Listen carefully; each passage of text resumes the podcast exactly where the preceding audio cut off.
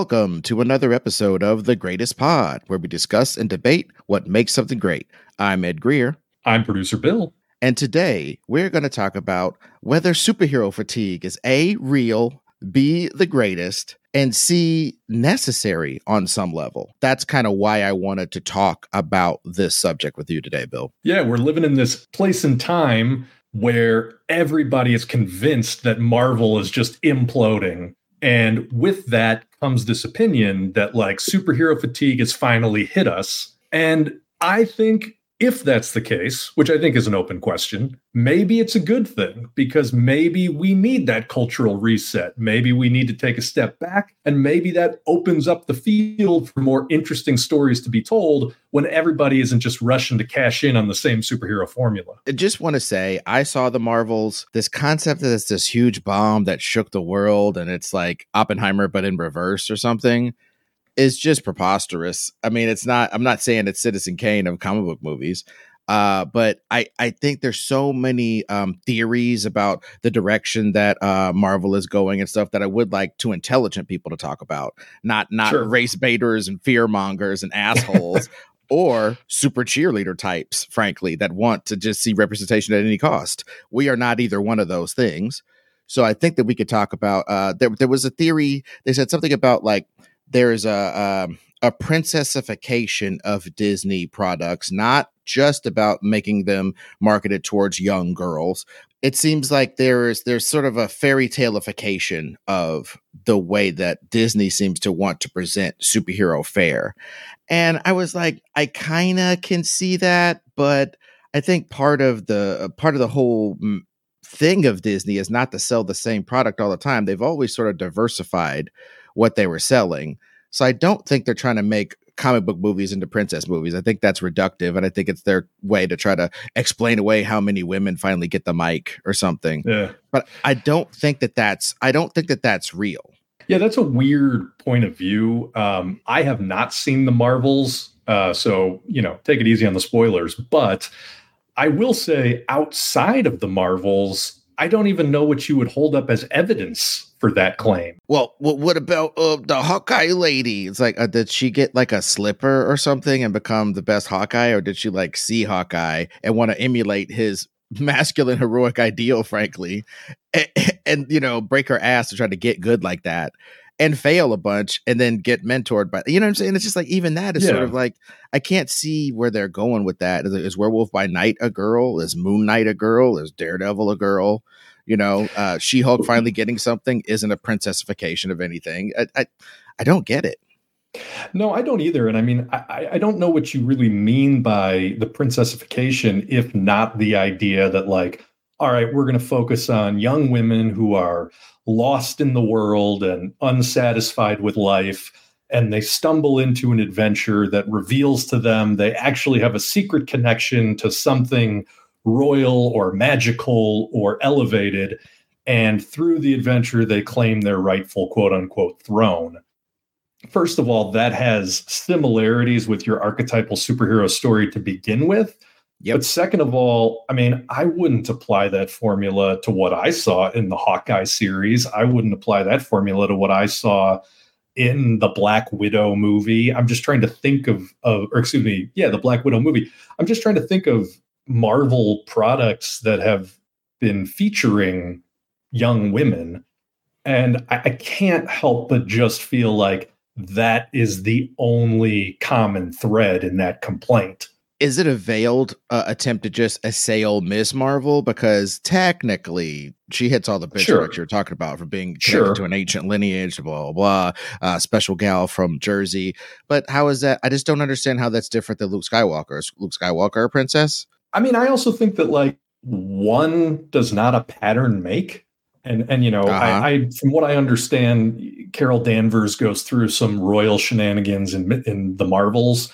Mm-hmm, so mm-hmm. I guess that's two, but even that, like, yeah, is that a pattern? I, well, I, I just, just I just know. bring it up for smart people to debunk it. I think you keyed on it very uh, poignantly in the beginning about because Marvel's fallen off, that means all superhero stuff has fallen off. That doesn't right. even make any sense. Yeah, I mean, one of the most interesting things I read recently um, was I guess there was reporting around that like deep dive into the MCU book that just came out. Um, and by all accounts, it was like somebody who was embedded sort of with the Marvel production team over the course of years to really compile this this tell-all, you know, without the sort of sordid tabloid associations that that might, word might carry, about how Marvel came to dominate Hollywood. And one of the kind of choicest excerpts was talking about how once Disney Plus decided to double down on Marvel streaming television projects, Kevin Feige got stretched too thin. And that is a talking point that I could see having real legs. Mm-hmm. Um, but I mean, that was always going to happen at some point. Mm-hmm. That's sort of the nature of success in creative media. You can only be successful until you get promoted out of doing the thing you're good at. Mm-hmm. And especially somebody in a producer role. And so just because Marvel finally hit those growing pains, I don't know how that translates to the culture is just over superheroes, aside from the fact that really Marvel became synonymous with the idea of media superheroes over the past 10 years. But I don't know that consumers are sort of that myopic that, like, once a couple Marvel projects fail to meet expectations, that just means that superheroes are done and over. I, I, I don't know. I, I have a hard time buying that. Well, I mean, we're always really intense on the sky is falling thing. And I just I just harken back to the the 90s, frankly. And I looked at the landscape of movies and I just knew that the superhero movie was next. Or shortly before Blade came out. I like wrote this article for like Script Magazine online and I submitted it to be read because I met one of the ladies that ran it at a, a screenwriting conference uh, you know, as like a teen. And I, I basically broke down in the article. I was like, look, Arnold Schwarzenegger and Sylvester Stallone have been acting like they were superheroes for 10, 15 fucking years. Sure. So it's only a natural next step to have actual superheroic people on screen. And the technology is here to for us to make dinosaurs and all this extracurricular bullshit. I think that's the next thing. And when it came to pass, like obviously I felt like a genius, but obviously it, it was just the same. It's the target that everybody sees that they can't shoot at yet because technology doesn't exist or the the zeitgeist, the the people aren't 35, 45, 55 years old who have the power to make these things happen aren't there yet. You know what I'm saying? It was it was like that idea was waiting on somebody with Hollywood cred like Feige to take an interest in this sort of thing. And even then, they did the, the the simplest thing they could do, which is get a great actor, a distressed asset, so they could afford him at the time. So get a cheap, good actor, make a role around this cheap, good actor, so that that's kind of your production value for the most part. And then when he puts on that goddamn suit, wow the fuck out of him and have the world be like a different sort of world that we've seen before. Like Iron Man doesn't take place in the same world that Top Gun takes place in. Or, right. or, commando or something take make make it have a graduation of the sort of world of geopolitics make the geopolitics this sort of paper mache geopolitics for lack of a better term that we kind of love in superhero fare you know? Just a bunch of generals going get the hulk! or a bunch of generals going who who flew past my experimental plane in, an, in a more experimental thing damn it, McGarnacle. That sort of paper mache way of looking at, you know, uh, military politics. I think that was perfect for the time. And it was like, it was, I think it was always going to happen. The fact that it happened so well is a testament to Feige and straight up uh, Favreau and the team of improvisers they had work on the fucking screenplay. sure. Sure. Yeah, it, it was a it was a very special sort of uh what do you call alchemy that made Iron Man as successful as it was, but I also think that the larger project of creating the Marvel Universe was very much down to like, and I know that we tend to overpraise Kevin Feige, but I do think it's true that there was one guy that had the capacity to kind of build this in the right way, to manage the creative people in a way that like they didn't maybe all the time at least feel like they were getting micromanaged and yet everything was sort of building on itself and, and leading up to these big things and they weren't contradicting each other you know superheroes had been a part of cinema superheroes have been a part of cinema going back to the frickin' 30s and 40s and, the mm-hmm. serials mm-hmm. for Batman, Superman, and, and Captain Marvel and things like that. But the idea of taking the comic book interconnected universe, I think, is is on paper very um, at odds with the way that Hollywood works. You know, every movie is essentially like a new startup company, right? Like, and and, and right down to how the money is managed and who's running things and what those power struggles are like it's like there is no real continuity from project to project in most Hollywood studios. So the fact that you could actually manage that is the real achievement. I was the first one to think like, well, this isn't going to last forever, and I don't know that it's breaking down now, but again, I think it's short-sighted to to misconstrue like ah the deftness with which Marvel sort of interweaves these narratives is breaking down with the idea that oh man people are sick of superheroes. And i think you know one of the the feathers in my cap for saying that is if you look at something like the northman if you look at something like everything everywhere all at once like those are essentially superhero stories and the one great thing that like the interconnected Marvel universe and the more direct translation from page to screen has given to movies is the ability to work with sort of these weird off the wall concepts in a way that doesn't feel either campy or doesn't fail completely. And now, you know, other filmmakers are sort of taking those lessons and, and infusing them into projects that aren't necessarily like dudes in spandex fighting supervillains right? This idea that, like, just because Marvel isn't what it was five years ago means that superheroes are done, that's just not a proposition that holds a lot of water. Well, especially when we look at all the different stuff that's being done from, I think uh, off air, we were talking about things like a Peacemaker, you know, mm. uh, things like uh, Gen V and The Boys, uh, respectively. Oh, uh, dude, you know, I I recently binged Gen V once all of the episodes were released, and that show is both quite different than The Boys and just as good. And I know that The Boys might not be everybody's cup of tea. It's crass, it's it's gross at a lot of times, and it's very um, there's no sacred cows with The Boys. But the one thing I won't hear is that the boys doesn't know how to tell a story and doesn't know how to create compelling characters and that carried right on through to gen v like that you want to talk about creating an interconnected universe like that broadened the boys universe in kind of the best of all possible ways Mm-hmm. And I haven't quite seen the entirety of the season, so light on the spoilers, but I have seen enough, like maybe like five, six episodes in to be like, wow, okay, I can obviously see the limitations of budget, but they're not glaring and shitty. They're like, these are this world's superheroes, and this is what it takes. This is what this world's Superman slash Johnny Storm would look like blowing himself up or whatever, or blowing some other people up. This is what like this is what super strength looks like in this world. This is what super speed looks like in this world. Just just go with it. And once you do that it's all about like the politics of what superheroes mean in this world. And i think what we may be getting tired of we meaning the populace is just like uh this guy is a super soldier. This guy is a space guy. They're just gonna go have adventures and have fun and do quips.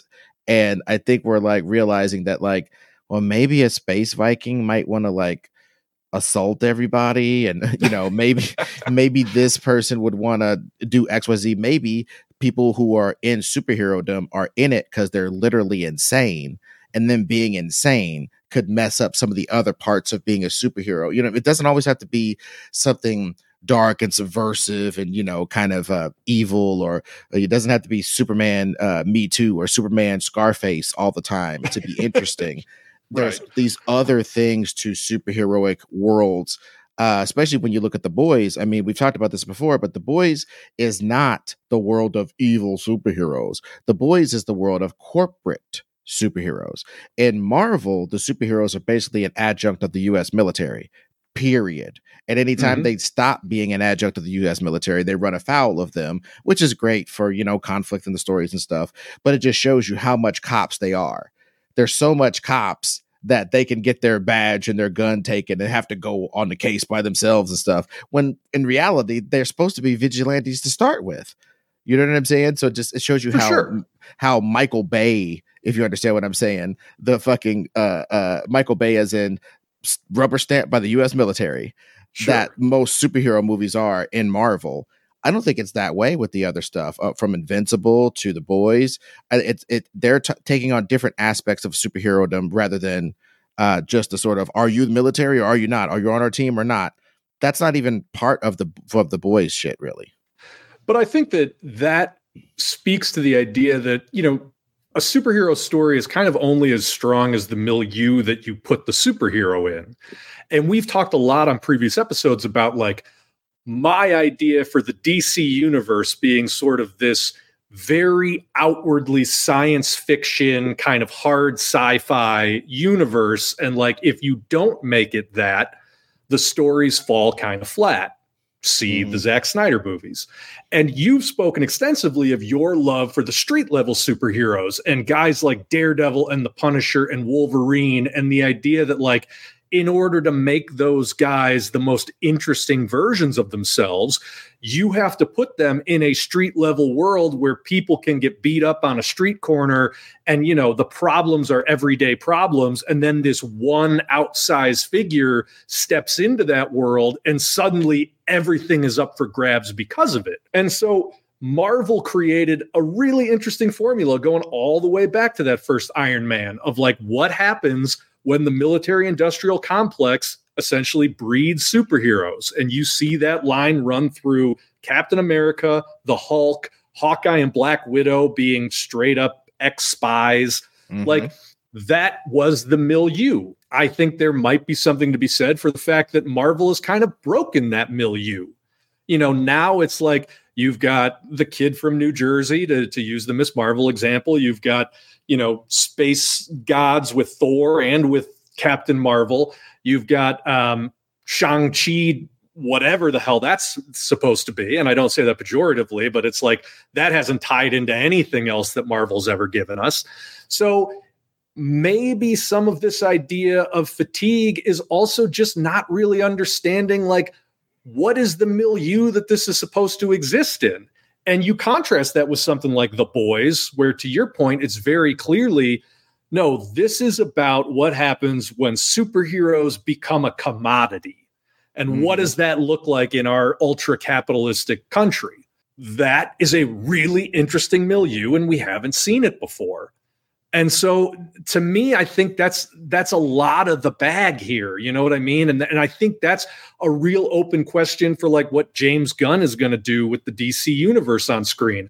I think if you can reinvent the milieu in which you're using your superheroes they can be every bit as vital again. But you gotta you know it, it can't just be eh, whatever the single movie needs it's gonna be that because then when you start to try to convince us that those movies connect in some way, you end up with the DC movies where Aquaman is set in a magical undersea kingdom and Wonder Woman is set in a magical hidden kingdom but also in like the trenches of World War 1 and Blue Beetle is in some kind of Miami techno futuristic ish, you know, superheroes uh, have been around for generations thing. Man of Steel is like this ultra realistic. Aliens have dropped in the middle of, you know, a mundane everyday life.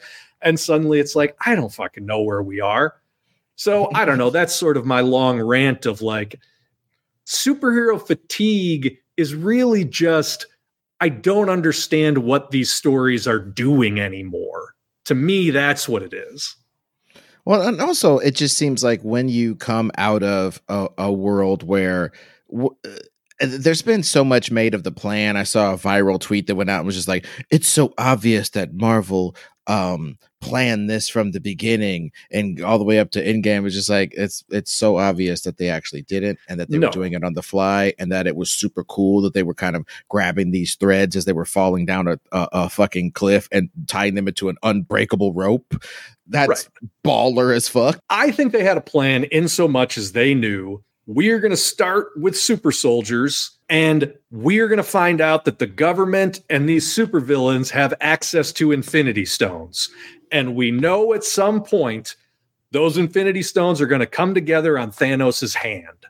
And I don't know that they had a plan beyond that, but that is good enough. Mm-hmm. And like that's enough that if you commit to that and you let that guide all of your screenwriting, we're doing super soldiers and they're going to find themselves in over their heads on this cosmic level threat that's based on these MacGuffins that we thread through as many stories as possible. And that's the thing that we're missing. You know, I sympathize with the idea that, like, oh, phase four and phase five didn't have a plan. I sympathize with that because it's not as clean as what I just said. And I, it's clearly the plan is there's a multiverse. We have not gotten any indication that there is more to it than that. And I think that's where some of the frustration builds. The Marvel Universe has always had a weird schism between the X characters and the Avengers characters. Mm. From being in the 80s when the X characters were just dominating to the point where they were they were calling uh the the Avengers like the unsellables or something like that. You know what I'm saying? They were like they were like just a shitty team. Occasionally they'd have Captain America on there, but they had a bunch of also rans and bums and weirdos on the team for a while in the 80s and 90s. And it just wasn't the shit. Meanwhile, the fucking X-Men are blowing up the charts. They're the most recognizable Marvel thing including Spider Man, for sure. like years in the 90s. And uh, I think it just has made this schism where we would need some sort of almost multiversal situation to bring them together at this point. And I just think that that's it's fallen into their lap since they bought Fox and now they have a nice monopoly for all the nerds to salivate over.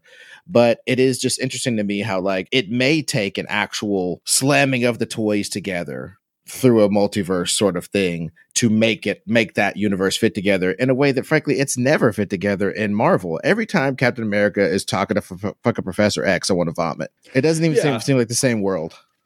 And you know what's interesting to me about that? People have talked about this for years, but like it doesn't make sense that in a world that hates and fears mutants, it's just a given that everybody will go, "Oh no, but Captain America, he's cool." But Iron Man and Spider Man, like they're cool. It's just these other fucking guys we hate. And mm. what I mm. what's frustrating to me is like Marvel has an opportunity in the aftermath of the blip to just create this idea that people now are fucking sick of and terrified of super people. It would make mm-hmm. total sense. Like, mm-hmm. How much damage did the blip do that we've seen sort of play out over and over again in opening scenes and after credit scenes and things like that? Mm-hmm. Like, that's the perfect milieu into which to introduce the X Men. And suddenly you get that thing that has made X Men so vital in the comics, which is that no matter what, you can always go back to we are trying to do good for a world that hates and fears us. Mm-hmm. And and again, like that's not the only secret sauce, but it's so fundamental to why those things have such longevity, why those books, those teams.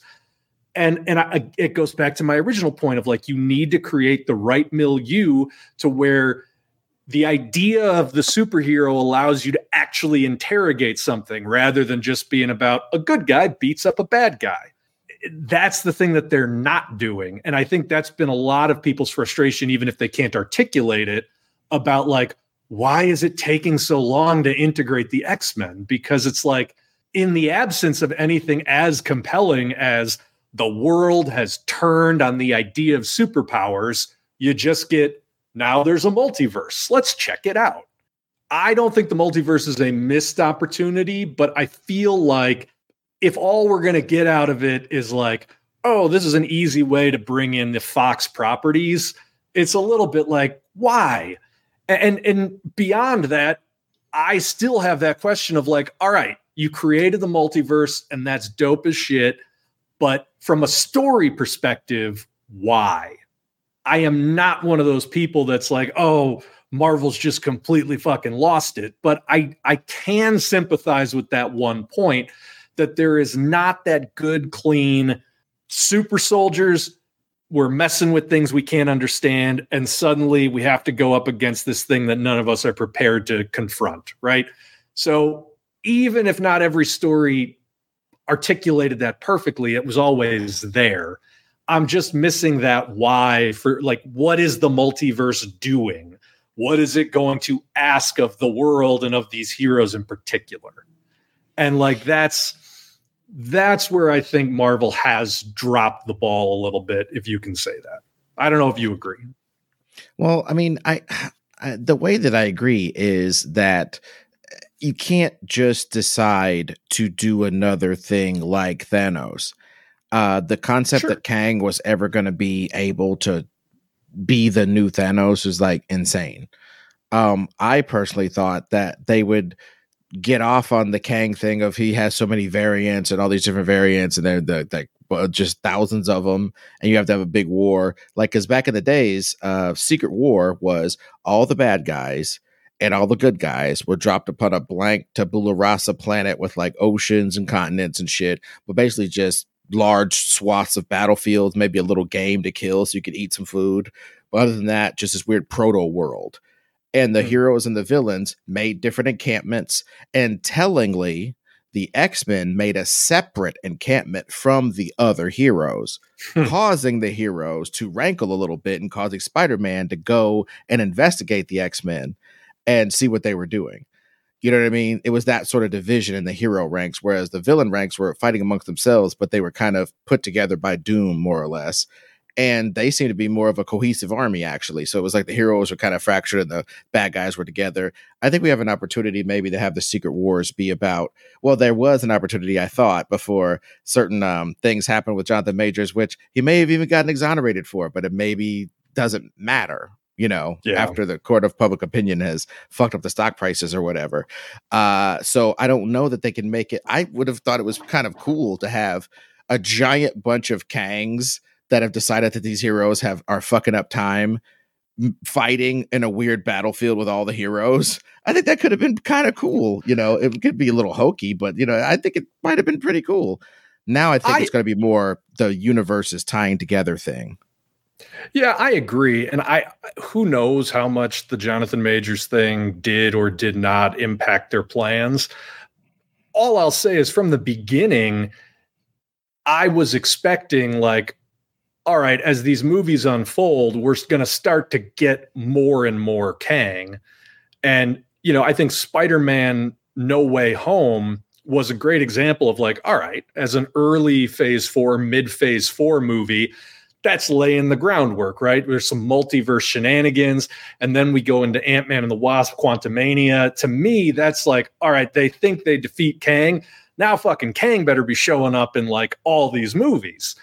And the fact that he hasn't, I'm not disappointed because it's like they're they are under no obligation to satisfy my fan writing in my head. Exactly. Um, but that would have at least given this momentum which, you know, again, even if they don't articulate it, there's an idea there where it's like snuffing, you know, punching the problem away doesn't solve the problem.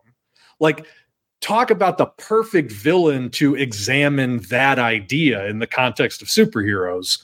Kang could have been fantastic for that. But like I haven't seen a hint of that sort of, you know, thesis, that that story momentum anywhere in these Marvel projects. That doesn't mean any of them are bad. I'm just saying what they're lacking is that overall umbrella idea. Yeah, the the Kang thing. It's interesting how how he was used in Loki. Uh, you know, season two, three, whatever season we're in right now. Season uh, two. It was season two. And how uh, it seems like forever. Been looking at that brown background for eighty seven years. Uh, it it is it is my it is my one gripe about that thing. But I love that it looks different than other Disney products they expanded a little bit. Like you're still stuck in sort of that uh i never know where it is where the tva is. And and i don't think season two solved that but they gave you a lot more of the place other than just like oh this is some anachronistic office you know? Exactly so i thought i don't know that was cool yeah, but like, just the, the way that the, the way that it leaves the status quo, and if you haven't seen the whole thing, maybe we could try to be a tiny bit ambiguous. But I saw yeah, yeah, yeah. the the ending and how it tied everything together, and it is interesting that um that Loki has a new place now. I love that that Loki is different now, and I love what that might mean going forward and how that could uh, help to tie together some of these multiverse strands it's also worth noting that like that is the one Disney project that actually kind of used Kang in the way I was just talking about, where mm. you know the Ant Man version of Kang, I guess, is gone now, but there's still all these other versions. And if it's not going to be Immortus or whomever, like the Victor Timely thing and how that related back to He Who Remains, who they introduced last season, was sort of a great way to start looking at that idea. And that was, I mean, it was kind of the, it was kind of the button they put on the whole thing. Like, you can't solve every problem by just taking care of like the one bad guy. Sometimes you got to go way beyond that. And like to me again, that's a that's a great thesis statement, a thematic through line to use with the multiverse. I thought they did a great job of it. I also think it's worth noting Loki is a superhero show where it's not people in costumes and capes, you know, having laser fights with each other. I don't I wouldn't go so far as to call it cerebral, but like it was as far away from, you know, a Batman movie as something could be while still being through and through a superhero show. And I think that like that's where I would like to see not necessarily Marvel, but just superheroes and media in general kind of move toward. It doesn't just have to be a good guy and his arch nemesis squaring off for the fate of the world. Yeah, I I think also uh, we need to look at how I think people are very tired of the fact that in most movies that are, are superheroic in nature, there's always some overwhelming thing happening at the end, and then a missile or a laser or a punch or something hits the doohickey, and all the enemy soldiers fall down, and everything is done. What it's like, what the fuck? Or they all disintegrate, you know? Right. It's so idiotic and preposterous, and isn't how anything is ever done. And I just think uh, we were hinting at it earlier in our in our opening thesis, but I think it's time to be go beyond. He found the glowy thing. He mastered the armor or the sword. Then he fought the guy that looks just like him and defeated him. I think we're tired of that. Certainly, I think we're tired mm-hmm. of that. Whether it be has a Superman S or Iron Man circle, we're tired of that bullshit. And I think we're tired. And, and the weird thing is, with serial storytelling, we wouldn't need these clean Star Wars, I blew up the droid uh, computer and they all fell down type endings. With all this fucking serialization, isn't that the point? That nothing's ever that nothing's no, nothing's ever over, as Jon Osterman said again, I'm not trying to rag on Marvel, but I think that's one of the things that they've both done well and poorly throughout the years. Is like in my mind every movie should leave with the status quo completely upended right? Mm-hmm. like we have changed the way the world works from the beginning of this movie. And you definitely see that in things like Captain America the Winter Soldier, right? Like Shield is dismantled, which had been a huge part of all those movies uh, Captain America is no longer, he's like a fugitive. He's no longer affiliated with the government. Uh, mm-hmm. Black Widow releases all of these secrets to the world at large. Like uh, maybe that was Civil War, whatever the case. I was so jazzed by that ending for the same reason I was jazzed by the Dark Knight ending. Even the, and, and in mm-hmm. both cases, I don't think they paid it off adequately. Where it's like that idea that your ending actually comes down to Batman has to make that choice to take the blame for these crimes, and in so doing, is going to turn the city and his allies against him. It's going to be hunt the Dark Knight back from the Dark Knight Returns. And it sucks that we never got that, but in proper serialized storytelling, that is how you end a movie. So that in the next movie, you start with a totally different status quo and then you fucking change everything again. Like that's that's the exciting stuff that like serialized shared universes provide for you. And I just think that like I don't know if it's because they want to play it safe in case something bombs so they don't have to commit whole hog to whatever it is that movie did or didn't do but like that hesitancy i think kills you with mediocrity And I think you know what the Spider-Man No Way Home is another both Spider-Man Far From Home and No Way Home is a great example where it's like even if the world at large doesn't change, the hero's circumstances change completely. You know, you end the one movie, now the world knows his secret. You end the other movie, now nobody knows who he is at all. It's like that's a great roller coaster to take your audience on.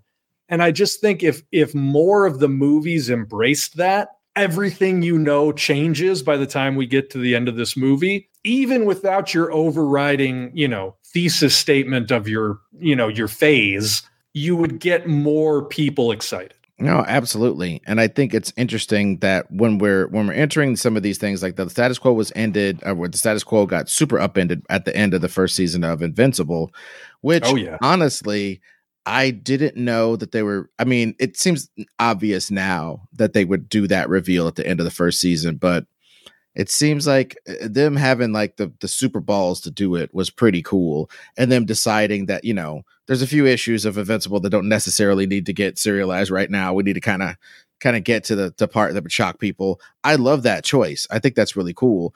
I also think though there is this weird group think um, that happens where it's like okay steven yeun is the voice of invincible so now he's it's theorized that he's going to be the Sentry as well, another super super powerful character he's going to play in live action. It's like, yeah, I get that. I don't have any problem with the casting on any level, but it's almost like drafting off of Invincible in some way. It just that just seemed like a really weird just thing to decide to do. Yeah, that also makes me think of literally today as we're recording this. I'm not sure when it'll come out, but today they announced that Nicholas Hoult has been cast as Lex Luthor in the new Superman movie. And that's interesting to me because it was also reported that that dude screen tested for both Superman and Batman for the new James Gunn DC movies. Mm-hmm. And so it's like somebody just got a bug up their ass of like, we need to fucking work with Nicholas Hoult in a big way. And so it's like, let's just find a way to fit him in. And yeah, I wonder if the Steven Yeun thing is kind of the same. It's like, all right, he's part of this hit thing, but they're not showing his face because he's just the voice. So let's put him in an even bigger role that doubles down on it. Yeah. I mean, but you know, Hollywood people aren't above that sort of simple think. Yeah, well, it's it's it's wild. So I mean, and and I guess you get you get hot. I'm not begrudging anybody getting hot. You know what I'm saying? Sure. Like th- th- if you get hot, you get hot. I remember remember those remember those salty old days where we had to watch Colin Farrell in every third fucking movie. Remember that time Fuck. Antonio Banderas got hot when we were kids? Every fucking thing had to have Antonio Banderas, Antonio Banderas in space. He's Zorro. He's Desperado. He's fucking everything. Remember that time when they tried to convince us that Sam Worthington was hot and he oh was in like God. every third movie and you were just like, why? What the fuck is going on? yeah, that, that those were wild halcyon days. Um, but yeah. but yeah, so basically when we're looking at something like Invincible, it kind of shows it it has carte blanche to actually show the uh the repercussions of superheroic activity in a non-Disney yeah. way. Even more so than something like The Boys, because The Boys is still concerned with, uh, I guess until this new season, they're gonna this is gonna be challenged. But The Boys seem to always be concerned with the Q score, with the public opinion, because like we are just ants to them, but millions and millions and millions of ants can over can swarm anything. So it's like yeah, they and- always wanted to keep us pacified, and now they see that maybe some of their overt villainy would be embraced by us so maybe we'll get to see how how far that's going to go in the in the coming season. But I'm just saying, like, uh, it seems like eh, the boys are too corporate to be like a Viltrumite. A Viltrumite does not give a fuck about a corporation. You right. know what I'm saying? They're above us so much, so they don't care about our corporations or our institutions or our religions or our anything. They don't care about that at all. And so him having that fight with his boy at the end of last season that just totally basically destroyed the world, dude that's hard as fuck. And I hate to just be, praise the violence of it. It's it's a disregard for our mores that I found so appealing. Well, and I, I think that that was executed even better in the show than it was in the comic. Mm-hmm. And you know that's because everything is better uh, with a second pass. So now you can what Robert Kirkman was kind of making up as he went along. Now you could look back holistically and be like, all right, what are we really trying to do here? But Invincible ended up really being about that idea that, like, being a superhero takes its toll both on you personally and the world around you in a way that, like, is really shitty until you actually have the balls to say, all right, we got to find a new way to do all this shit. And so, in that first season, being able to give the one two punch of like, this is both the most devastating thing that can happen to your hero, but also let's really crank it up a notch to show how devastating it can be for the world was such a smart decision because again it upends that milieu and sends you off on your story trajectory. And and i think that like if invincible can continue to keep operating that way to not lose sight of as mark famously says in the comic being a superhero is bullshit as long as they follow that that guidepost and don't let themselves sort of sink into oh this is what the show is so it should keep being that mm. that's going to be a show that people are going to stay super interested in. And going back to the boys if they've done one thing wrong i think it you know i was waiting for season 3 to take us to that point. And spoilers for the comics and possibly for the show if you haven't read it skip forward 10 seconds. But Homelander in the comics kills the president and becomes dictator of the United States. And to me, that would be the perfect escalation of everything they had set up in The Boys, and also the next logical exploration of that intersection of corporations and politics that mm. the show has sort of been dabbling in since day one. I I totally agree with that assessment, and you know maybe you know that's where uh, I I just think maybe they want to milk the um the intrigue just a little bit more because once you get to that man once once they started introducing the fact that you could uh recreationally take compound V I was also like I don't know about this. It seems like a little bit too soon. This, I mean, yeah. It seems like a natural graduation, but just the tiniest bit too soon. And maybe just having one person be qualified to take it that they hang out with, and then you poochie him at the end of the season because he blows up from using it too much. I must go to my people. Which weirdly kind of happened at the end yeah. of season three of The Boys. that's true. Ah, that's true. Oh shit! Oh god, that's funny. So so yeah, so I I think I think it's interesting that the boys' corporatism meeting its politics. I think uh Invincible's like star spanning nature meeting its like oh this is bullshit. We're we're above. We're superheroing is just this sugar coated topping yes. of the of the cosmic power struggle that's happening all over the universe. You know, uh, yes. I think that's I think that's super dope. And uh, frankly, like if we're talking about where this all is going, hopefully people who want to tell superhero stories have kind of learned that lesson from Marvel that uh, like I've been saying you need to think about the milieu and then like we've been saying also you need to the, the best stories that you could tell upend that status quo and keep playing with that milieu to stay fresh. And I think where that brings us to, and what I what's been on my mind lately is like what James Gunn is going to do with the DC universe. Mm-hmm. Um, he is birthing this new thing into a world of supposed superhero fatigue. I'm very, I think that more than anything Marvel does in the next couple years is going to be the real litmus test for is superhero fatigue real or not. It's so funny that like we are as a culture obsessed with binaries. And yeah. it's funny and it's it's crazy that like um I guess we're also obsessed with monopolies, you know. Uh, so it's just like when the we're obsessed with binaries and we want there to be like the Lakers versus Celtics, the the Patriots versus uh the rules. Um anyway. well said.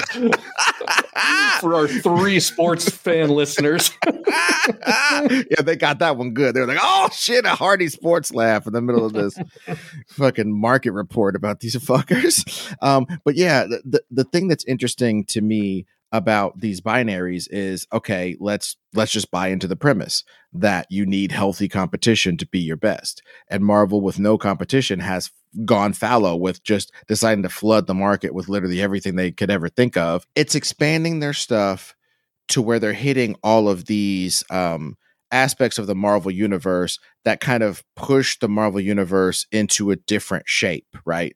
Uh, uh, Moon Knight fighting kaiju on giant, you know, pyramids and shit is like a different section of the world. The Eternals, the big hand coming out of the ocean. Uh, Miss yeah. Marvel with with uh, basically Jin from the Noor dimension coming here and doing stuff, and the Noor dimension being connected with the celestial god artifacts from outer space. Hmm connecting, mm-hmm. you know, eh, with with Miss Marvel's, you know, Noor dimension and all all this shit. And Shang-Chi is it's like physical magic, for lack of a better word. Doctor sure. Strange seems to be cos- cosmic. Uh Shang-Chi seems to be uh spiritual and physical magic. You know, the Velt or whatever the Black Panther people see as part of some sort of mutagenic connection through, through the soil and the and the and the plants to some cosmic, you know, void. All this jazz DC is like, look, man, we're classic punches and faces for a minute. Let's just establish a classicism. And I think that that is where they're going to go. And I think that that's what Gunn is marshaling. Not this, the real world tweaked. This is the DC universe proper. And like you've always been saying, Bill, it seems like the fucking DC universe needs to be 30 years ahead of us and just roll with it. And and more than that, I mean, I think the DC universe needs to feel dangerous in a way that like the Marvel universe in the movies really hasn't un- up until your Infinity War and your Endgame.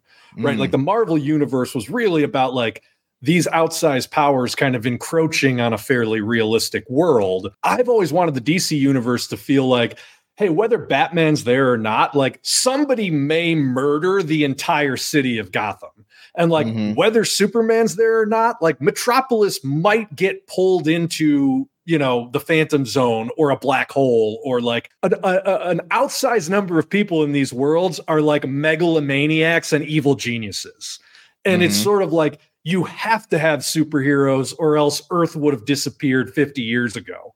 Like Mm-hmm. If they're going to do classic superheroes, go that far with it. You know, we're fighting mad scientists and evil dictators and like ultra powerful god descended beings and people who have control over the elements. And like, if you're going to go, go. And, and yeah. like, again, that would be something we haven't seen. And it would be an interesting way to use that shared universe if it's literally like anything can happen and every movie does something absolutely audacious with its characters, with its city, with its whatever, leaving you kind of no choice but to address it moving forward. I, I would love to see that. I don't know if we will, but it's one one storytelling opportunity without getting too granular that I think they could take advantage of.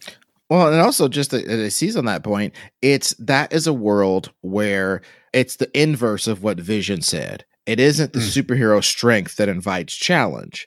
It's the fact that the world is challenged as fuck, and we need a paragon of virtue like Superman. We need a guy in the dark like Batman. And I just want to uh, before we go into Superman talk, because I, I, always have to do a little bat chat. I think I think people Please. like it. They keep coming back. But the the thing I just want to see in this Batman world the same way that Superman needs to be challenged by a Lex Luthor who would rule the world if Superman wasn't there.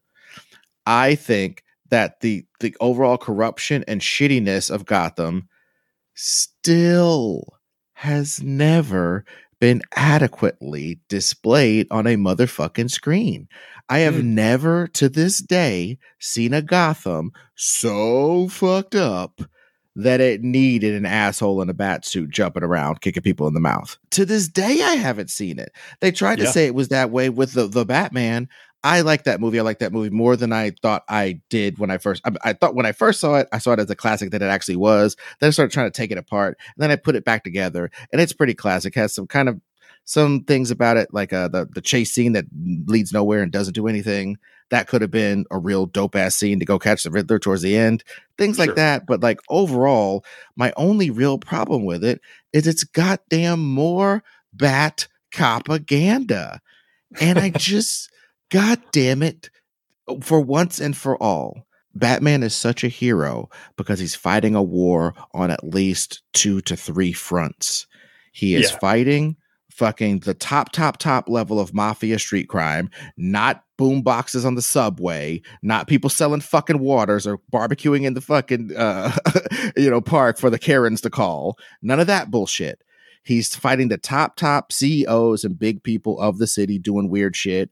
He's fighting the top, top gangsters, and he's fighting weirdos who are trying to supplant the gangsters for sheer fearsomeness and costumery and and and bigness and movie theatrics. Fight so that's two fronts, and the last front is the goddamn police. He has Sure. to fight supervillains, mobsters, and fucking police. That's why he's needed.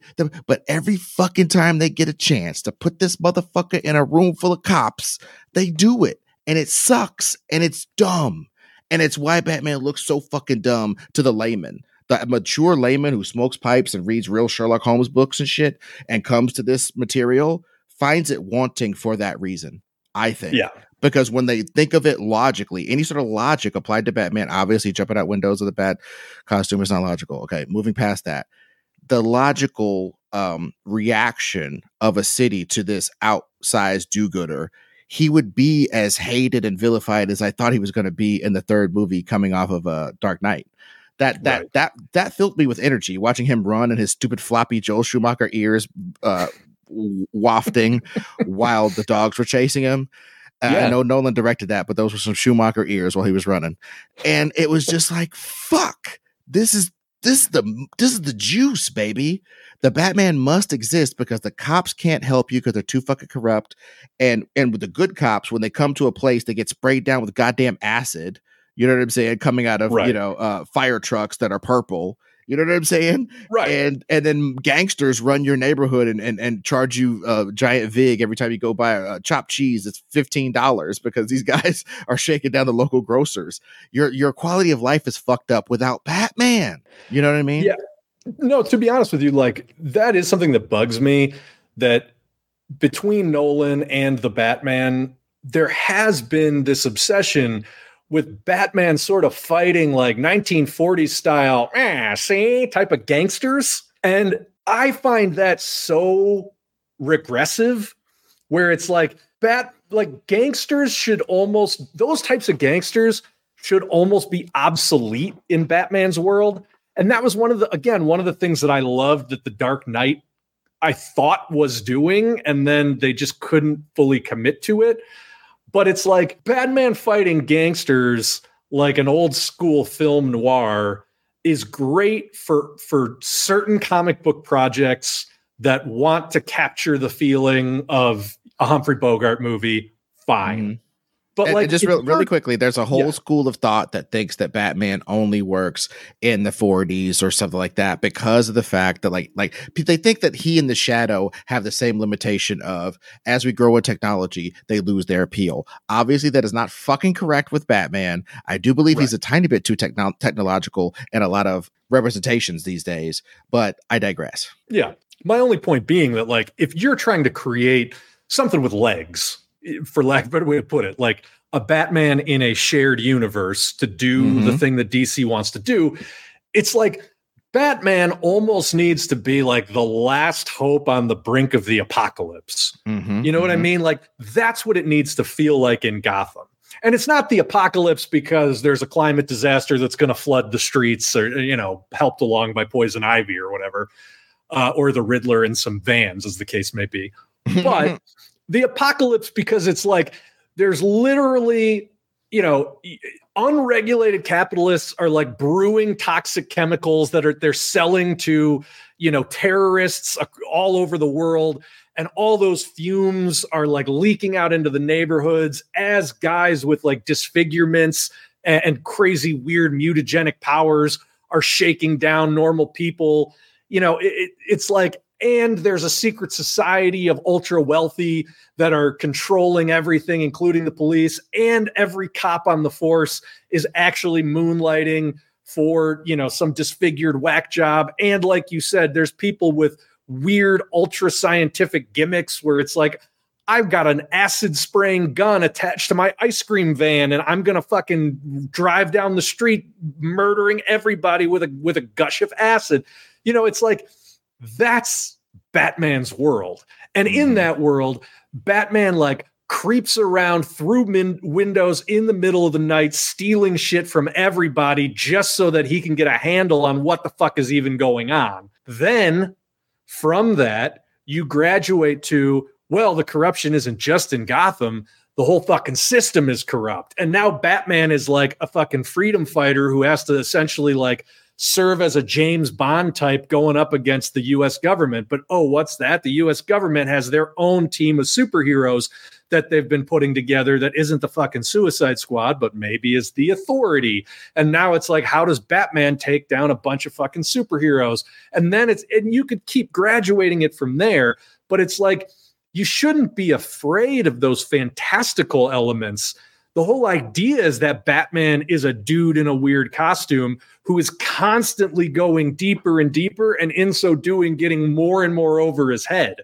And mm-hmm. what's cool about him is that he always finds a way out of it. You know what I mean? And like, Right. Not that he's thing. prepared for everything. Not that he's prepared for everything. He's over his head and he gets out of it by the skin of his teeth because of his preparation in regards to his body and his mind and all this type of shit. But he doesn't show up everywhere with a trace busta busta. You know what right. I'm saying? He doesn't show up everywhere with an anti everything in his belt. That's not the thing. With some thermite and a couple of like uh frosty things he stole from Mr. Freeze a couple cases ago, that sure. type of shit he has like from his adventures or like blah blah. It isn't that he has a bat shark repellent. It isn't that he has a machine that can hack anything all the time. It isn't read those Grant Morrison JLAs, guys. you know what I mean? No, it's just they really kind of put him in a position where with his quote unquote limited resources of just what you could fit in a belt, he would always put them together MacGyver like to solve a crime or solve, solve a problem or he would go get the tools he needed like when he needed to go get matches and gasoline to deal with the white martians or you know so on and so forth. He'll get what he needs you know? Uh, yeah. and he'll identify the problem quicker than anybody. That's his superpower. Yeah. So i, I mean i think again it, what we're talking about here is like how can you put Batman in a milieu? That's the word of the day, and I'm overusing it, I know, but like how can you put Batman in a milieu that makes him more interesting than we've seen him before? And to be mm. honest, I don't think it's that hard because they seem to keep telling a lot of the same stories with Batman. And as much as I fucking love The Dark Knight, and I do, it's not all that dissimilar from Tim Burton's Joker story. You know what I mean? Mm, yeah, yeah. And it's yeah. like uh, to me when I'm when I say milieu, I'm not just talking about like the design of Gotham City. I'm talking about like how shit works on a very fundamental level between all the characters and what that means both for Batman and for the city at large and like it's not just this is a gothic landscape and a maniac shows up and if he's successful he's going to kill a lot of people. It needs to just be more than that and so far they really haven't done it. So there's room left to work. Yeah that's i guess is what i'm saying. Well and also just uh the the we've talked about power creep in comic books. I think it's time for us to talk about it in the actual um the DC universe in specific because. DC mm. Universe is always the home of the overpowered and everything's crazy. And Marvel is supposed to be the one that's sort of like the real world, but just a little bit graduated. I think you just buy into that all the way with these next projects, like how you were hinting at. Basically, if indeed some of the rumors are true, and that the villains in the first um, Superman movie could conceivably be either Lex Luthor directing the Authority or Lex Luthor sort of funding the Authority, and Authority being kind of his guys, not maybe not even knowing they're his guys, but you know, the Authority being a super heroic, quote unquote, sort of corporate team that runs Metropolis with an iron fist with a certain sort of superhero wing that is kind of uh fascistic. Uh, yeah, fascistic, exactly. And then Superman is just this kid off the bus and he's just like, "Oh man, I love Metropolis. Uh, this seems kind of a uh, iron fisty around here. There's a lot of fucked up shit going on. I'll, I'll investigate as a, as a reporter because I clearly can't get involved because, you know, blah, blah, you know, and then so on. He gets deeper yeah. and deeper, and then he has to be Superman and if he does take them down and also in the Superman way, make them good guys, You know what I'm saying? Not kill Yes. them, not laser them apart, beat them up a little bit, but show them the error of their ways and put Lex Luthor in a fucked up position where he's going to have to graduate or bring his super villainy out into the the real um, Right. view and that's the that's the way that the world is graduated at the end of the first superman movie that's kind of interesting uh, along those lines i think in the first batman movie he's just doing all the stuff we talked about and then maybe at the end of the maybe the second or third some fucker comes around and he is so badass and he dresses like a clown but he's super cool and he fucks people up for living this guy is fucking batman shit up and he's the graduation of all the weird mutagenic stuff that he's been fighting for two movies. The Joker is like the hyper graduation of this mutagenic monster that comes out of the slums, basically made by the greed of Gotham. And it is in in in a sick way, he is the people. Batman has Hmm. to come to grips with the fact that he's fighting the people on some way because like maybe maybe borrowing a little bit from that goofy Joker movie, maybe some twisted aspects of the people around Gotham like the fact that this dude is taking on what they think of as a status quo. Why are we ruled by a monster who slinks away at night and tears up our property and blows shit up? Hey man, Bruce Wayne makes a lot of grants to take care of the cars I smash when I'm coming through the town. Man, fuck you. You know, like Batman is still such a shadowy figure that nobody trusts him. And maybe he's fucking shit up. Maybe he fucks up bad at the end of the second movie. And like this grassroots mutagenic monster thing that Batman goes, okay, I'm just going to swing down here and beat his ass but this thing's super strong. It's laughing at you while it's beating your ass. It's stabbing you a hundred times before you can even move. You're like, this dude's crazy. We got to get together to fuck up the Joker. The Joker isn't some pussy. He's a bad thing. It's been announced that the first Batman movie is Batman and Robin, and it's Oh, going to be about Batman and Damian um, getting together. And that just makes me also based on James Gunn's fandom that or, or what he has revealed of his fandom. I wouldn't be surprised if some of that Grant Morrison Batman run is the real inspiration for the movie Batman. That leans more into like the international man of mystery, James Bondy type Batman, but it does also introduce a lot of League of Assassins as a shadowy cabal. They create man bat ninjas in the Grant Morrison run, which is Mhm. more of just like a weird gimmick, but also like that could be dope as shit in the in the uh, context of a movie where it sort of does that exact thing that we're talking about, where it's like Batman's trying to help his city, and suddenly he's literally fighting like flying monsters that are trained like just as well as he is. And it's like, what the fuck have I gotten myself into? Yeah, yeah. No, I can. I don't know, man. am- that could be dope. I'm a firm proponent of the world travel guy Batman, but Yeah. part of me was just like, maybe I just disbelieved that they would actually start with Batman and Damian because that would be so like you gotta do the League of Shadows thing, you gotta do do all that story. I guess I just jettisoned it from my mind. But yeah, if they're gonna start him out with a partner, I'm just saying by the time we bring the fucking Joker or any of those losers around, just have him have it be needed that Robin has to be there. Without Robin, Batman would get fucked up by Killer Croc, the Joker, Sure. these guys. He would get fucked up by them. I mean, I think the great thing that the Damian version of Robin brings to the story is that he is more brutal and more kind of no nonsense than Batman is. And so, if you're not going to play that for laughs, like Morrison did with his Dick Grayson Batman and Damian Robin, if you're going to play it more as a father and son dynamic, I mean, the idea of like that forcing Batman to sort of adopt more of like a, I don't know, responsible, like, whoa, whoa, whoa, we don't do that shit here um, point of view. I don't know how that plays with everything we've talked about for Batman, but it's at least something like way different than any Batman we've seen because Batman's uh, in the movies have just gotten progressively more and more sadistic with the amount of violence that they're willing to dole out on people.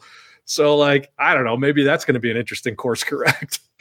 Yeah, that's the that's the only part that I I think um I definitely have faith in it, but I have the least amount of faith in that. I think his ability to see what Superman should be, especially when you look at the castings, oh, these Mm. castings are pretty good, man. I mean, Pretty down to the good, dude.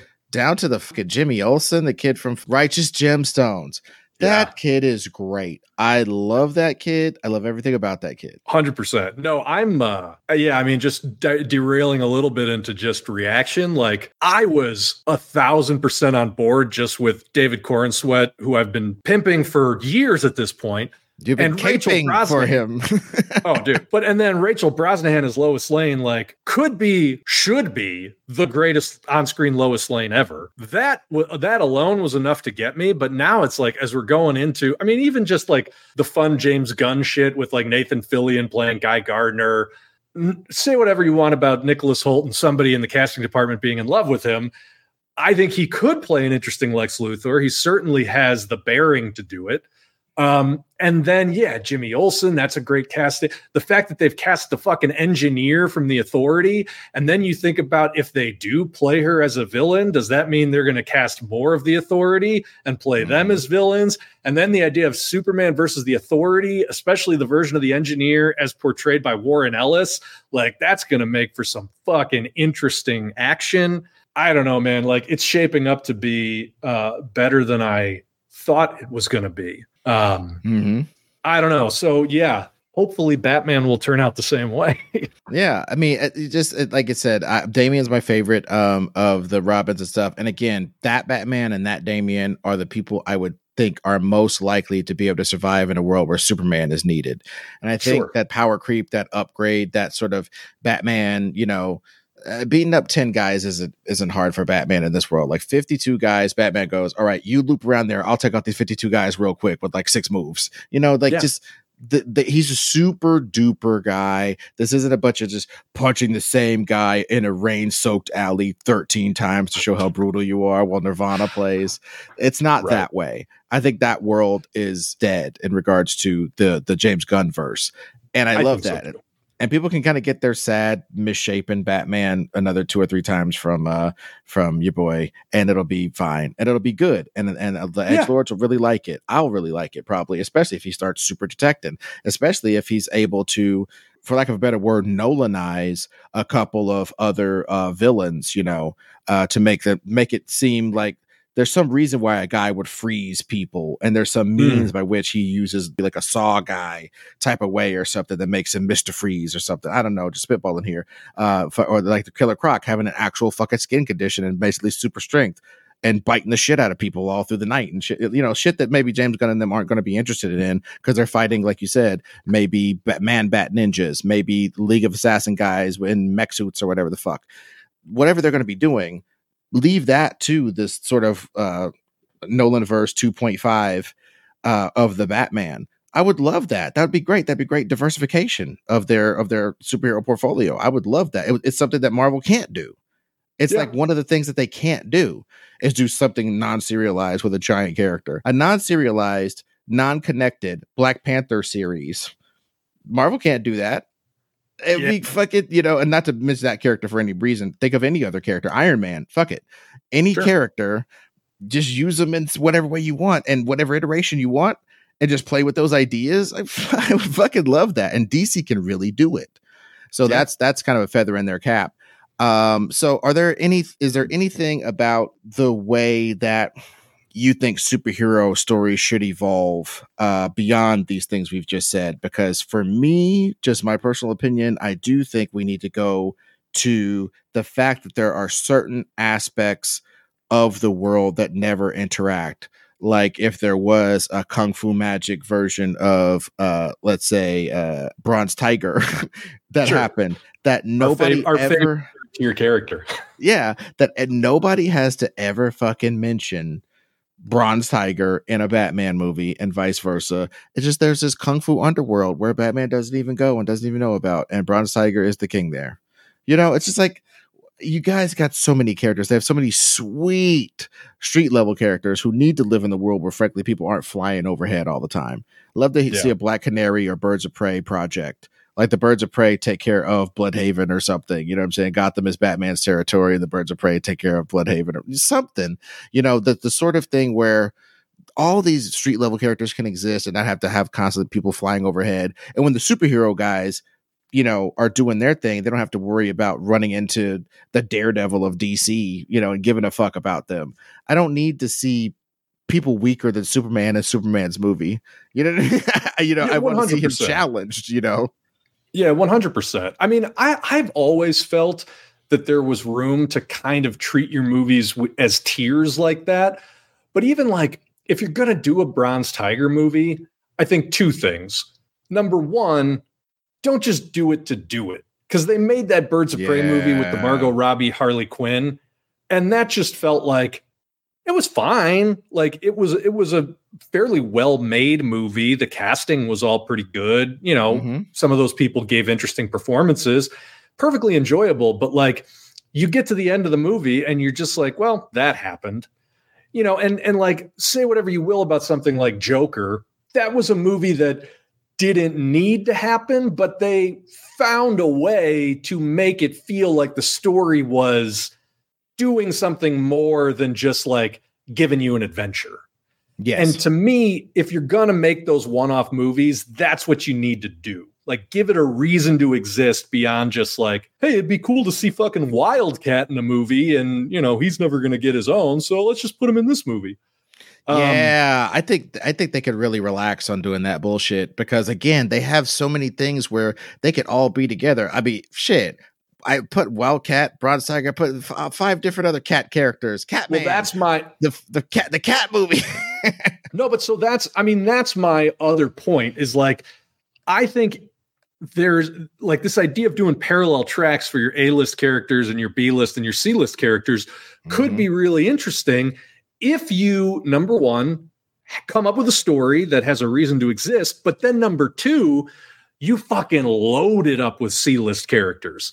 Like part of Mhm. me has always wanted to see DC do like a Challengers of the Unknown Mhm. a movie which sounds lame as shit because who even knows who the challengers of the unknown are but there's an interesting chemistry between those characters but also because they are sort of like the planetary of the DC universe. You know, they're the guys who go on missions that uh, nobody else will take. It's like you take that and you throw in all of your C list obscure reference DC characters you can muster. And like, you don't need to have fucking Batman or Superman or even, you know, The Flash or Blue Beetle or whatever in there. It's like start mining shit out of like 1960s, 1950s comics, anything even tangentially sci fi related. It's like that's where you get shit like, honestly, like the, the thing that makes me think of this is everything out of Darwyn Cooke's New Frontier. Can you make a New Frontier style movie, but just take all the big heroes out of it? Maybe that's the way to do a Martian Manhunter movie. Like depower his ass so he's not just another Superman. And then it's like, the fucking challengers of the unknown and King Faraday and the losers and maybe Red Tornado, one of these characters, they're just chasing this Martian or, you know, this Martian on Earth and they're trying to find him and they're chasing him around. Or like you said with the Bronze Tiger movie, just put uh, put Lady Shiva in there if they're not going to find a way to work her into Batman. Put Mhm. like every great martial artist, put fucking Wildcat, put fucking Catman. Yeah, make it a cat movie. Like to me, that would be super cool. If it's like not every movie has to be a headlining character or a headlining team. This is just going to be the showcase for all these fucking movies that nobody would think they would ever want to see. And you're just going to smash them up into something that like feels meaningful and cool as shit. That would be awesome. Uh, yeah, and last things last on on this thing, I believe also Max not really making money on Max is fucked because, dude, they if they were able to just make original content that they didn't have to sell to everybody, the fact that I could pop open, uh, we had this conversation. You could look at the last thing about uh, movies, uh, the, the greatest movies of the last five years. Uh, we just did an episode about that, and bro, everything is on Netflix, dude everything. And it's crazy because it's like that means that Max is probably not going to be like making their like uh that that high prestige Monarch TV show that's on um on, on uh, A plus or, or Apple TV. Yeah. That thing, it's obvious they put enough money in there to have fucking Godzilla in it for a couple frames at least. Imagine something with almost that much budget, but it's like the golden age. You remember that fucking book, the James Yeah. Robinson fucking uh, Paul Smith, the golden age? Some shit like that. Like just Fuck yeah. get nuts. Do some shit like that because DC. If there's one thing that DC has, it's history and its future state. Are both better than Marvel full stop. Right. I just think that's true.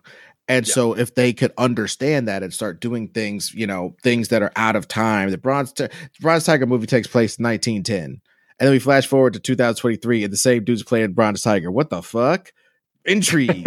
you know what I mean? Sure. Yeah. You know, just whatever the fuck's going on. I, I just love that sort of stuff. If we are going to do connectivity, like having having Lady Shiva be in a movie and then having like I don't know, some Lady Shiva shows up with the with, with, in the Bronze Tiger movie, and then she shows up as like this paragon of training dudes in the uh in the Batman movie, but you don't see her until she like appears in the next movie. She fucks Batman up for a living. you're like, damn, yeah, wow, Lady Shiva really put it down. Well, and you know what? You know what actually gives me some hope about that is the fact that James Gunn is doing Creature Commandos, which yes. is the first official DC Universe project. It is one of their obscure, long in the tooth titles. Mm-hmm. And it's kind of exactly what we're talking about. It's an opportunity to just smash together a bunch of weird fucking C list characters, but do something cool with it, which is also what James Gunn did with Guardians of the Galaxy. Arguably made that like the most emotionally impactful trilogy that Marvel's done. You know, I think he sees some opportunity. I think w- where the rubber meets the road is like, can you figure out how to package and market that? I've always wanted DC to just make a standalone movie and just fucking call it The Unknown. And it's just about like the challengers of the unknown investigating some weird fucking shit where you can just cram in all those obscure sci-fi things. I think Creature Commandos is a great opportunity. You just cram in all those obscure DC horror elements. You know, like you're saying, Bronze Tiger could be a great opportunity to just cram in all those DC bare knuckle street level characters. Like I think I, I don't and I don't even think you have to make that period pieces. I don't think you need to like that could all be happening concurrent with your Superman and Batman taking mm-hmm. on the authority or white Martians or whatever sort of big crazy shit they're going to do and it mm-hmm. just adds texture to that world. Yeah, no, absolutely. To my mind, uh, this concept I've always talked about the nerfing of Superman, but like I was watching that new, uh, new-ish Lois and Clark thing, and it's on uh, it's on Max, like I guess it's in its entirety, I guess. And I've been yep. watching it, and dude, Superman was like he was in Smallville and he was chilling out, and then he heard a North Korean submarine going down, and I'm like, you know what? Stop that shit. We gotta stop that shit. gotta stop that shit, dude. It's yeah. insane. He would just be ripping and running all day. There's somebody dying now. Yeah. Now. Somebody yeah. just died. Died now. Now. Somebody just died. So four people died in the time that took me to say that. So like Superman not saving those people is like a fucking crime if you can hear everybody. But if he's a little nerfed, and we sh- and we don't necessarily have to show it in the show or in the movie, it's just that like, yeah, Lois is across town and she's screaming her lungs out, and it gets cut off and he can't hear her anymore because they put her in a soundproof booth. And he has to right. be like, fuck, how far away was that? How far should I fly? Oh, fuck. You know what I'm saying? Something of that nature. And then having Bronze Tiger and all these different things and people doing crimes in different places, just if he can hear everything, nobody would ever do a crime anywhere. So just nerf that a little bit and show that there's things beneath Superman's notice. And it's not because he's an asshole, it's because he's got bigger fish to fry, literally big fish men from another dimension in exosuits with kryptonite bullets to fucking fight. You know what I'm saying? Exactly. You know. No, I I I agree, man. And I think the solution to superhero fatigue is kind of everything we've been talking about. I think number 1, change up your settings. Don't just keep, you know, making it ah, it's the real world but with a couple of these things thrown in. Like get crazy with it. In mm-hmm. addition to changing up your milieu, come up with stories that have a reason to exist. I think we're so over just doing origin stories or like you said before just doing there's a glowy thing and everybody wants it and we got to get it before the bad guy gets it. Or we have a multiverse and there's something coming through and we have to get it back to its own universe before time collapses or before the army shows up or whatever. It's like you got to find something more thematically resonant with your setups. Hmm Mm-hmm. And then, yeah, I think thinking of it less as like, well, we need to sustain these ongoing stories in the same way that the comics do. So we're going to just kind of keep we can't change things too much you know we got to have make sure that we keep all these iconic elements for every new outing blah blah blah if they can get away from that and fucking change things up and like we were just saying let there be levels where it's like hey some really fucking weird under the radar non-life threatening but still compelling stories are happening. Tell those fucking stories.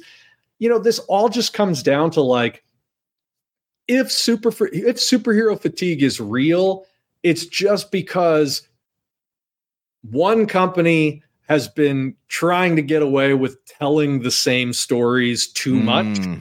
Yeah, yeah. And maybe that's true. I think we, you know, we we went through a lot of yeses and nos to that statement early in the episode, but like I I just think that if, again, if you think of superheroes as everything from the boys to Marvel to the Northmen and everything everywhere all at once to even movies like Mission Impossible, which I'm still shocked that that basic formula hasn't been transported more into other properties. That's the that's the street level DC universe movie. It's totally. they're dealing with world level threats where it's like Superman's punching a robot at the same time that the cricket, you know, uh, or whatever the fuck the noise, whatever the fuck, some weird, some weird out, some weird algorithmic robot thingy that's gonna ruin the world is happening on this punchy level down here. It's just as important, but these these are punchy people, not flying and punching people. I just yeah. love that that the world is that complex and I think that would be super sick. It'd be like, you know, and when, and even if you want to have it be that eventually these super people, I mean, these super good uh IMF soldiers meet superheroes at some point and they're just like, hey man, I don't I don't think you guys can handle blah blah. It's like, I've saved the world so many fucking times while you were a little kid in Smallville. Yeah, I know who the fuck you are. When you were a little kid in Smallville jacking off, I was saving the fucking world. So don't you talk down to me, goddamn alien cocksucker or whatever. you know what I'm saying? Like, dude, that's what I'm talking really, Whether whether it's Challengers of the Unknown or Bronze Tiger, it's like you create that small scale C list movie. And you know what? If it pops, pull a Guardians of the Galaxy. And yeah, somewhere down the line, they're meeting mm-hmm. Superman or Batman or whatever. But like, mm-hmm. I think it's just that that diversity of content. You know, it's the only way to make good movies, let alone good superhero movies. Yeah. Yeah. Yeah. And I think James Gunn seems to get that. I mean, everything he said seems to indicate that he understands that. And if other filmmakers are going to learn that lesson from this era of superhero fatigue, I think that's the lesson worth learning. You know, this idea that, oh, shared universes can't work or, you know, people are just sick of superhero stories. I just think that's kind of bullshit. And I, I don't see the real evidence for it, but time will tell. Yeah. So, guys, uh, one thing time will tell us is that you should leave a five star review on this podcast because it will stand the test of time. It's your it's your will and testament to the universe that you listen to this, that you love these conversations, that you love these deep explorations of these themes, uh, that you love our our our attempts at um, world building on the fly. You know, mm. uh, and uh, speaking of which, uh, you can check out Reboot It our YouTube channel. Boy, it's like an it's like a, a museum now, I guess, more than anything. Oh. But goddamn, we were kicking some fucking ass rebooting different franchises, bringing a bunch of really cool ideas to the table, and showing that one day, one day soon, and very soon, we're gonna be making some of these decisions on some of these properties.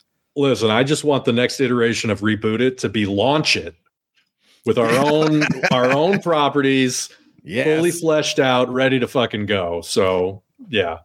Yeah, well, that'll be its final form. It was we were you guys watch the pupa, and later you'll see the the true monarch butterfly. um, but also, uh, we would like you to uh, join our Patreon, patreon.com forward slash the greatest pod. Uh, it is super awesome, and I think our next watch along, we watched Marked for Death, which I think is oh, an yeah. all all time classic. We've also watched uh, Jackie Brown. We've watched Civil War, and we also do a bunch of other like uh, exclusive and early listen things on there as well. So check out the Patreon; it's pretty sick.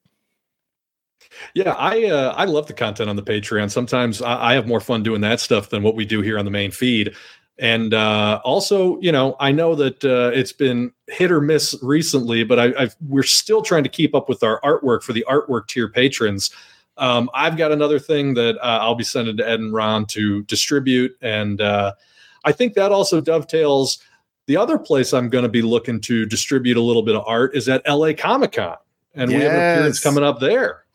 Yes, so, we have two panels: a nerdy stand-up show and our own panel where we're going to do what we do live. Yes, sir. I'm looking forward to that. Uh, like I said before, I'm going to have a few limited run prints of my artwork with me. If you come up, if you find me, and the easiest way to do that is going to be to come to our panel, but feel free to bother me if you find me walking the floor. If you bug me and uh, just start talking comics with me and ask if I've got any prints left, I will give you a signed original print from some of my artwork. I'll have some of uh, some of the stuff you could see up on my Instagram up there. Uh, but yeah, that'll be just a little added bonus, little incentive uh, to come up and say hello when we're at LA Comic Con. Yes, and um, check the schedule. We don't know exactly when our panels are. I think I think they're both on Saturday though, and I think the nerdy stand up one is later in the day. That's what mm. I hmm. know so far. But the bottom mm-hmm. line is LA Comic Con for all the people who are local. They can come check us out in the flesh and press the flesh uh, to to a certain degree. Don't get weird. Um, don't press don't press all the flesh you know just appropriate areas of flesh. Oh man i got enough flesh for everybody to press. I gotta hit the gym tomorrow. Uh, but uh, especially with, with thanksgiving coming up.